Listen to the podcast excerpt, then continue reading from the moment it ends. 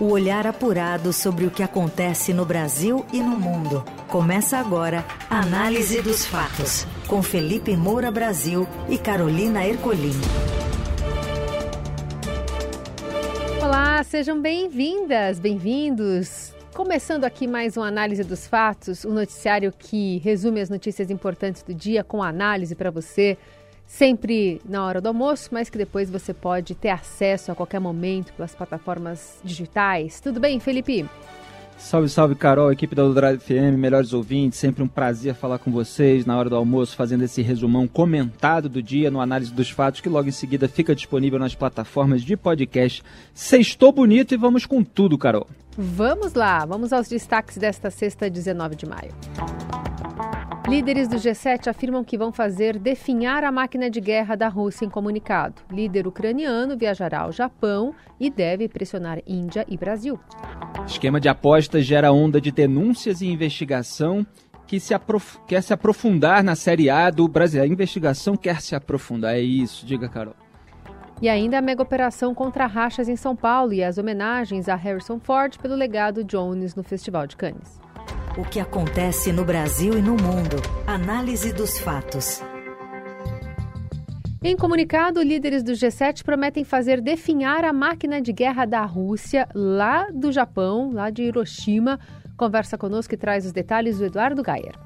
O G7 emitiu um comunicado endurecendo as sanções contra a Rússia. Foi o primeiro dia de reunião, nós sabemos. Hoje só com os países membros, estamos falando de Estados Unidos, Canadá, Japão, Reino Unido, França, Itália e Alemanha, então não tem ainda participação do Brasil e do presidente Lula. E na reunião que eles tiveram hoje, decidiram elevar o tom contra a Rússia. Já era algo esperado, um jogo jogado, afinal o G7 está muito coeso no tom contra a Rússia em defesa da Ucrânia nessa questão da guerra. E o que o G7 escreveu nesse comunicado de seis páginas? As sanções vão ser endurecidas e vai ter um cerco a qualquer tipo de vontade de burlar essas sanções. O G7 promete aumentar a fiscalização e promete sanções, inclusive, a países que tentarem ajudar Moscou.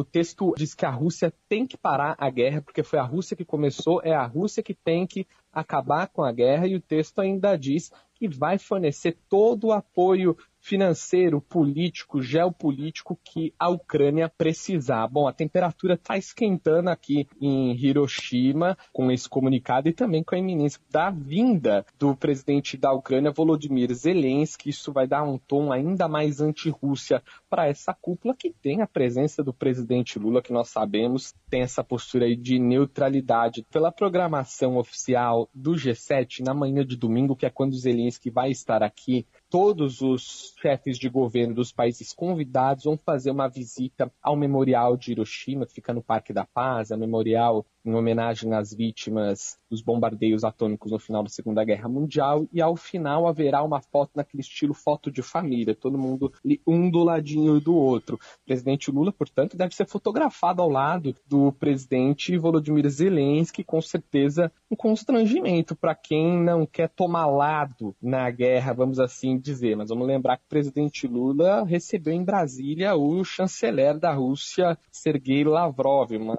atitude que foi bastante criticada pela Ucrânia e o Zelensky, inclusive, convidou Lula para ir para a Ucrânia. Lula não foi para a Ucrânia, mas mandou Celso Amorim, seu negociador, seu assessor para assuntos internacionais. Ainda bem que existe gente com responsabilidade no mundo, inclusive responsabilidade sobre o mundo real, que não está só preocupado em fazer bravata, que nem o presidente do Brasil, Luiz Inácio Lula da Silva. Esse só está preocupado em fazer bravata, em seguir a ideologia é, jurássica do Celso Amorim, aquele que, como eu disse ontem no programa, foi lá visitar a Ucrânia e sobre o massacre é, de civis em Bucha falou: ah, são só fotos, não dá para concluir nada, etc. Quer dizer, você tem um tirano que invadiu outro país. Então você tem os países aí ricos é, do mundo que estão ajudando a vítima na história. Ao contrário daquilo que retoricamente o Lula faz, ao igualar a vítima ao seu estuprador, ao, ao seu é, invasor. É, é, então, assim, isso me faz lembrar até o caso da é, Donald Trump, quando ele indicou, ele indicou três juízes para a Suprema Corte dos Estados Unidos. Aí ele começou com aquela abobrinha toda de eleição fraudada, etc. Veio uma ação do estado do Texas. E aí os três juízes da Suprema Corte americana que ele indicou rejeitaram a ação. Por, e, e, aí, na época, eu comentei, como um colunista do New York Times também fez, é, que existem ali pessoas que têm responsabilidade sobre o mundo real. Quer dizer, mesmo tendo sido indicados pelo Trump, não, não fizeram como fazem aqui os indicados por políticos, né, que sempre atuam conforme os seus próprios interesses. Não, não quiseram avacalhar a democracia americana, eles votaram contra. Então, o G7 é, não está querendo avacalhar, avacalhar o tabuleiro internacional. Ele está ali tomando providências para que um tirano imperialista que está tentando resgatar um antigo território, que invade um país e depois pode invadir outro se conseguir é, sucesso, é, que seja asfixiada essa máquina de guerra dele. Então, os Estados Unidos devem sancionar aí cerca de 70 entidades russas e de outros países envolvidos na produção da defesa da Rússia. A União Europeia deve costurar um plano para restringir o comércio de diamantes russos, que rende aí uma receita bilionária, bilhões de dólares, né? que é mais é, real ainda se a gente for é, fazer a conversão para o Kremlin, todos os anos. É, o Reino Unido anunciou novas sanções, congela os bens aí de 86 pessoas e organizações ligadas aos setores de energia, metais, defesa, transporte e financeiro da Rússia. Quer dizer, você forma aí uma grande frente para impedir que a Rússia tenha estrutura para violar a soberania territorial, quer dizer, violar já violou, né, mas para conseguir sucesso na sua invasão destituindo o poder estabelecido, tendo absoluto controle sobre toda a estrutura já bastante deteriorada em razão do bombardeio russo é, da Ucrânia. A presidente da Comissão Europeia, Ursula von der Leyen, ela deu uma declaração: precisamos dar à Ucrânia as ferramentas agora para se defender com sucesso e recuperar a soberania total e a integridade territorial. Devemos fornecer à Ucrânia o apoio militar e financeiro necessário e temos que fazer isso pelo tempo que for necessário. Que bom seria se tivessem feito isso desde antes do começo, mas pelo menos é, estão aí com um discurso firme, ao contrário do nosso presidente, que nos dá uma vergonha imensa quando vai fazer esse tour mundo afora, é, se alinhando a um regime tirânico. Na Eldorado, análise dos fatos. Gabriela Santiago Ribeiro Cid, esposa do tenente-coronel Mauro César Barbosa Cid, preso sob suspeita de inserção de dados falsos sobre vacinação de Covid em sistemas do Ministério da Saúde, presta depoimento na sede da Polícia Federal nesta sexta. Assim como o ex-ajudante de ordens do ex-presidente Jair Bolsonaro, ela foi alvo de uma busca e apreensão e é investigada no inquérito que apura também os crimes de infração de medida sanitária preventiva, associação criminosa e corrupção de menores. Ontem, Mauro Cid deixou pela primeira vez em duas semanas a cela que ocupa no batalhão da Polícia do Exército de Brasília e em um comboio foi levado para prestar depoimento na Polícia Federal, mas optou por ficar em silêncio. O ex-presidente, no entanto, estava disposto a falar. Jair Bolsonaro tentou se desvencilhar de irregularidades que o oficial possa ter cometido no caso e disse esperar que Cid não tenha feito nada de errado numa agenda no Senado. Não tenho conversado com ele, está em segredo de justiça. O que eu vi agora no rodapé de uma TV lá, que ele ficou em silêncio, é isso é ele com o advogado dele. Ele foi um excelente oficial do Exército Brasileiro, jovem ainda, forças especiais, comandos, paraquedista, primeiro lugar de quase todo o curso que fez. Ele fez o melhor de si. Peço a Deus que não tenha errado, cada um siga a sua vida. Nós procuramos fazer tudo o certo. Falar de vacina minha, não tinha nos Estados Unidos e está vacinado, meu Deus do céu. É, é, Mauro Cid acabou preferindo o silêncio. Entre os aliados é, do ex-presidente Jair Bolsonaro, existe o medo de que o Mauro Cid acabe buscando um acordo de delação premiada para contar tudo aquilo que sabe, em troca, evidentemente, aí de é, uma, um relaxamento, é, de eventuais punições. É, o Mauro Cid contratou um advogado é, que é reconhecido, é famoso justamente por fechar esse tipo de acordo de colaboração. Então existe um receio Jair Bolsonaro está mais pianinho aí nas últimas semanas, gerando menos polêmicas do que está acostumado, porque está cercado aí por diversas frentes de investigações e processos. Então, Mauro Cid ficou calado. É, vamos ver o quanto dura esse silêncio. É, se ele está esperando, é, em vez de fazer uma delação, a, a, alguma revelação, algum é, procedimento ou alguma intervenção política, eventualmente, que ajude a situação dele nesse processo, só que é o chefe dele, o Bolsonaro, não está mais no poder, como eu comentei ontem aqui nesse programa. E vamos ver aí se a esposa do Mauro Cid, a Gabriela, se ela entrega alguma coisa que o marido não entregou. É difícil conceber isso, é, porque se o marido ficou em silêncio é, e ela é esposa dele ainda, a tendência é que ela não entregue muita coisa também, até para não comprometer o marido. Mas nunca se sabe o que pode acontecer e o que acontece dentro de um casal quando você tem aí o risco de punição, quando é, você tem aí a situação que eles estão passando envolvendo é, um futuro sombrio é, para os dois, caso eventualmente sejam presos. Vamos ver se ela vai ter essa firmeza também. É, quer dizer, firmeza não, né? Se ela vai se fechar o bico, né? Por uma estratégia de defesa, ou se ela está doida para contar tudo que sabe e tentar se livrar até antes do marido. Análise dos fatos. O Supremo Tribunal Federal formou ontem maioria para condenar o ex-senador e ex-presidente Fernando Collor por corrupção, lavagem de dinheiro e organização criminosa no âmbito da Operação Lava Jato. O relator Edson Fachin sugeriu pena de 33 anos e 10 meses de prisão, mas o apenamento só deve ser decidido após o julgamento de eventuais recursos. Collor é acusado de receber propina para facilitar negociações da BR Distribuidora, atual Vibra Energia, entre 2010 e 2014. Votaram integralmente com Faquim. Alexandre de Moraes, Luiz Roberto Barroso, Luiz Fux e Carmen Lúcia. André Barbosa votou pela condenação, divergindo em dois pontos, e Cássio Nunes Marques absolveu Collor. O julgamento será retomado na semana que vem com os votos de Gilmar Mendes de Astófoli, que foi internado com Covid-19, e da presidente Rosa Weber. Bom, vamos lembrar aqui que uma reportagem do Estadão, eu tinha até encontrado a denúncia original, depois eu vi que o Estadão na época noticiou como um jornal de excelência que é, sempre é, fazendo a devida vigilância e trazendo as informações ao público. Quem quiser pesquisar vai ver o seguinte título: Collor recebeu de Lula ascendência sobre a BR distribuidora, afirma Janot.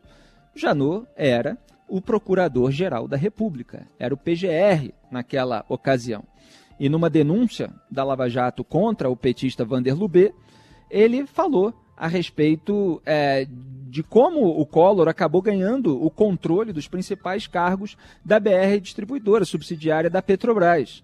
Está escrito lá que, na condição de senador pelo Partido Trabalhista Brasileiro do Estado de Alagoas, o PTB é, barra L, né, por volta do ano de 2009, portanto, parêntese meu, segundo mandato do Lula, em troca de apoio político à base governista no Congresso Nacional, obteve o Collor, obteve do então presidente da República, Luiz Inácio Lula da Silva, ascendência sobre a Petrobras Distribuidora SA-BR Distribuidora. Foi o Lula que deu isso para o Collor, e isso aparece em, em delações como a do Nestor Cerveró. Tem vários outros que, é, como o Ricardo Pessoa, se eu não me engano, é, que apontam ali a ascendência do Collor. Né, e tudo isso que foi destrinchado pela investigação e foi citado aí nos votos é, dos ministros que votaram pela condenação. É, agora, o Nestor Cerveró foi mais específico. Contou os relatos do Collor para ele sobre é, o aval da Dilma para que ele tivesse essa ascendência e sobre o Lula ter tomado a decisão de dar ao Collor esse controle sobre o loteamento de cargos na PR Distribuidora, não só porque queria atrair o PTB para a base do governo dele, mas porque queria também esvaziar a CPI da Petrobras, que atingia o próprio Lula, atingia os outros petistas. Então era assim que funcionava e que está voltando agora, eles estão querendo fazer isso cada vez mais, até com o afrouxamento da lei das estatais, os governos do PT. Você distribuía para esses membros da velha política nacos do Estado brasileiro e eles usavam esses nacos como propinoduto. Então você está aí falando de 20 milhões de reais, é, quantias assim exorbitantes que foram cobradas é, como propina em troca ali de operação, de troca de bandeira, etc. Quer dizer, é gente que tem o controle do Estado e que, para dar a uma empresa ali um contrato público, em que ela recebe geralmente até bilhões é, de reais, cobra alguns milhões de reais é, como contrapartida. E é isso que foi apontado no voto do relator, Edson Fachin, acompanhado aí por diversos ministros. Ainda faltam alguns votarem. Vamos ver como é que eles vão se portar. Por exemplo, Gilmar Mendes, que ataca tanto a Lava Jato. Olha aí, isso aí foi descoberto pela Lava Jato. Ainda bem que ela mostrou é, o Petrolão, ainda bem que ela mostrou todo esse esquema de propinoduto, de cobrança de propina. Não me espanta que o Cássio Nunes Marques, que foi indicado pelo Jair Bolsonaro, tenha tentado absolver o colo com alegações ridículas, como a de que só existe é, prova de delação, não tem outras provas, etc. Os outros ministros foram lá refutar esse tipo de alegação que muitos usam quando são aliados, né? quando tem aquela benevolência para decidir.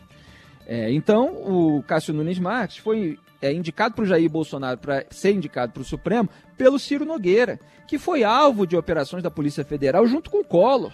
Também foi acusado ali no, no, no caso do Petrolão. Só que lá em cima, no próprio Supremo, o caso dele foi aliviado. Agora, o Collor, ele tinha é, um ministro indicado por ele, né, o Marco Aurélio Mello, é, que saiu recentemente. É, ele não tem mais uma base no Supremo Tribunal Federal como tem o Lula, né, que até tenta contornar o Congresso Nacional para levar para o Supremo. Quando não tem, fica mais complicado. E é isso que a gente está vendo, o resultado de uma investigação séria com a provável condenação, já que a maioria está formada de Fernando Collor de Mello. E ela ilustra o que, que aconteceu no Brasil e o que, que pode voltar a acontecer. Na Eldorado, análise dos fatos. Seguimos com a análise dos fatos para falar sobre mais de 100 carros, 100 veículos que foram apreendidos nesta madrugada em uma operação da Polícia Militar contra rachas no Jardim Paulista, zona sul da capital. Foram quase seis horas para guinchar todos os veículos, um deles, segundo os policiais, avaliado em mais de 800 mil reais. Há mais de um mês, centenas de pessoas se reúnem semanalmente no local para disputar rachas e exibir carros turbinados. Nas últimas semanas, os policiais se infiltraram nos encontros, que eram semanais, e investigaram vídeos em diversas redes sociais. Além de ter os carros apreendidos, os envolvidos também terão que arcar com uma multa gravíssima no valor de R$ 2.934. Os condutores autuados ainda terão o seu direito de dirigir suspensos por um período de dois a oito meses. Eu vi as imagens no YouTube, um monte de guinchos, aqueles reboques enormes é, levando carrões, são carros super bacanas. É gente elitizada que fica aí apostando corrida é, dessa maneira que é, pode gerar acidentes fatais é, para os envolvidos, direto ou indiretamente, para pessoas que eventualmente estejam passando na rua. É, não dá para aceitar. Que bom que há uma mega operação é, contra isso. Quer dizer, o sujeito quer virar piloto de corrida, ele tem que fazer o dever de casa ele vai lá, começa na pista de kart, aí ele vai passando de modalidade, como os grandes pilotos fizeram. Você tem um, um trabalho, você tem um esforço, você quer pular todas essas etapas, você quer formar uma liga de automobilismo, então você faz aquilo que é necessário para formar uma confederação, é, para é, você ter uma previsão legal, para é, você ter aí toda a estrutura a autorização da, da prefeitura, do estado, o que quer que seja, para você estabelecer aquela corrida de uma maneira esportiva. Agora, é, você fazer racha na rua é, com carros que eventualmente podem colidir, podem matar alguém, não dá. Aí você tem regras na legislação que impedem isso. Que bom que esse pessoal está sendo responsabilizado e punido. É, a gente tem que parar de criar atalhos né? As pessoas precisam é, fazer, se elas querem alguma coisa, elas precisam é, é, trilhar todo o caminho necessário para aquela conquista. Os atalhos são coisas muitas vezes de delinquentes. Análise dos fatos. E esquema de apostas gera uma onda de denúncias e investigação quer se aprofundar na Série A do Brasileirão. O Vinícius Valfré conta pra gente. As operações que desmembraram uma suposta quadrilha envolvida na manipulação de partidas de futebol geraram uma onda de novas denúncias e de novas frentes de investigação sobre o esquema de faturamento com apostas ilegais. A partir dos primeiros resultados da apuração, jogadores e dirigentes de ao menos cinco clubes procuraram autoridades de Goiás, onde se concentra a investigação, dispostos a compartilhar informações. O Estadão apurou que entre os interessados na colaboração estão nomes ligados ao Atlético Paranaense, Ceará e São Luís de Ijuí, do Rio Grande do Sul. O Clube Gaúcho enviou ofício com vídeos de três lances que uma apuração interna avaliou como suspeitos no gauchão de 2023. Os investigadores avaliam que as informações poderão trazer mais pistas sobre novos intermediários e aliciadores de atletas, além de ajudar a mapear a maneira como o grupo investigado se ramificou por diferentes competições do Brasil. Desde que a segunda denúncia da chamada Operação Penalidade Máxima foi oferecida à Justiça, um novo procedimento investigatório foi iniciado no MP de Goiás ele dará sustentação a uma terceira fase da operação que vai constatar se mais jogos da Série A do Campeonato Brasileiro foram contaminados. Um dos objetivos desta nova etapa da investigação é aprofundar suspeitas que surgiram em jogos de Atlético Paranaense, Coritiba e Ceará. Além de financiadores e atletas envolvidos, a investigação pretende detalhar o papel de intermediários de pagamentos. Por hora, as investigações seguem concentradas em Goiás, embora ministérios públicos de outros estados estejam sondando os responsáveis pela apuração principal. Ah, eu tô doido para ver esses três lances. Quero ver jogada forçada para o sujeito ganhar mais dinheiro, quer dizer, aquele desempenho viciado em razão de alguma aposta, coisa de pilantra, né? É, então, assim, essa investigação que está sendo feita, me parece com minúcias, com aprofundamento, ela precisa ir até o final para gerar responsabilização, punição e também medo, quer dizer, o efeito dissuasivo naqueles jogadores, dirigentes, empresários que eventualmente pensem em ganhar dinheiro com uma aposta, fraudando o desempenho dos atletas. É, não dá para conceber que o futebol é uma paixão nacional que gera tanta renda, inclusive, é, e é o lazer dos brasileiros, a paixão, é, tenha todo, todo esse tipo de suspeita por trás. Um chá de cadeia aí para todos os envolvidos vai fazer muito bem para o esporte brasileiro. O que acontece no Brasil e no mundo. Análise dos fatos.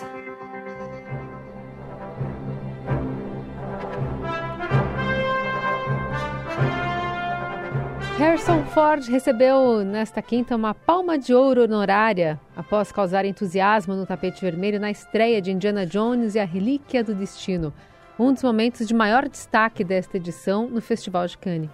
15 anos após o quarto episódio da saga, o astro de Hollywood, de 80 anos, voltou a Croisette, desta vez sob a direção de James Mangold. Tanto Ford quanto a Disney, que comprou os direitos da saga, afirmaram que este será o último filme do personagem. O Festival de Cannes quis fazer uma homenagem especial a Ford e lhe entregou uma palma de ouro honorária de surpresa antes da exibição do filme. Tom Cruise recebeu a mesma distinção em 2022 na estreia de Top Gun Maverick.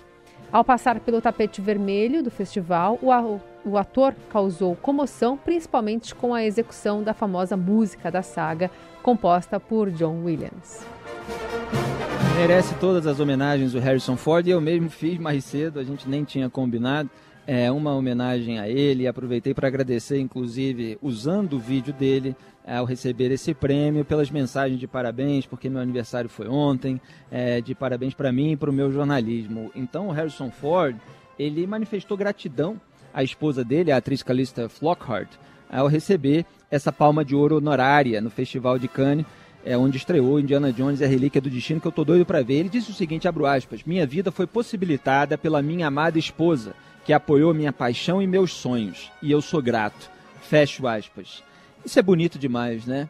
É, o sujeito reconhecido é, por toda a sua obra, é, e ele próprio agradecendo a esposa é, por ter apoiado aquela paixão dele, aqueles sonhos dele, porque isso dá muito trabalho. Estava falando disso na pauta anterior.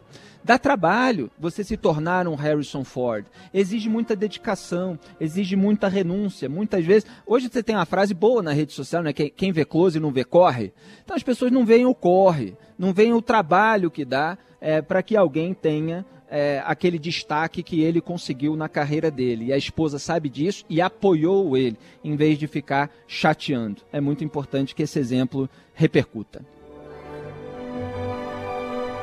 E é com John Williams que a gente encerra este análise dos fatos, mais uma semana, com produção, edição e coordenação de Laís Gotardo.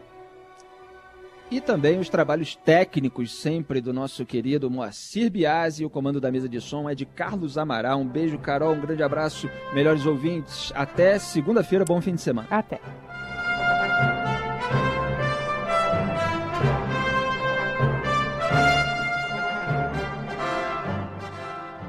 Você ouviu Análise dos Fatos. Se você perdeu esta edição ou quer ouvir de novo, acesse radioeldorado.com.br ou assine gratuitamente o podcast no iTunes, Google Podcast, Deezer ou Spotify.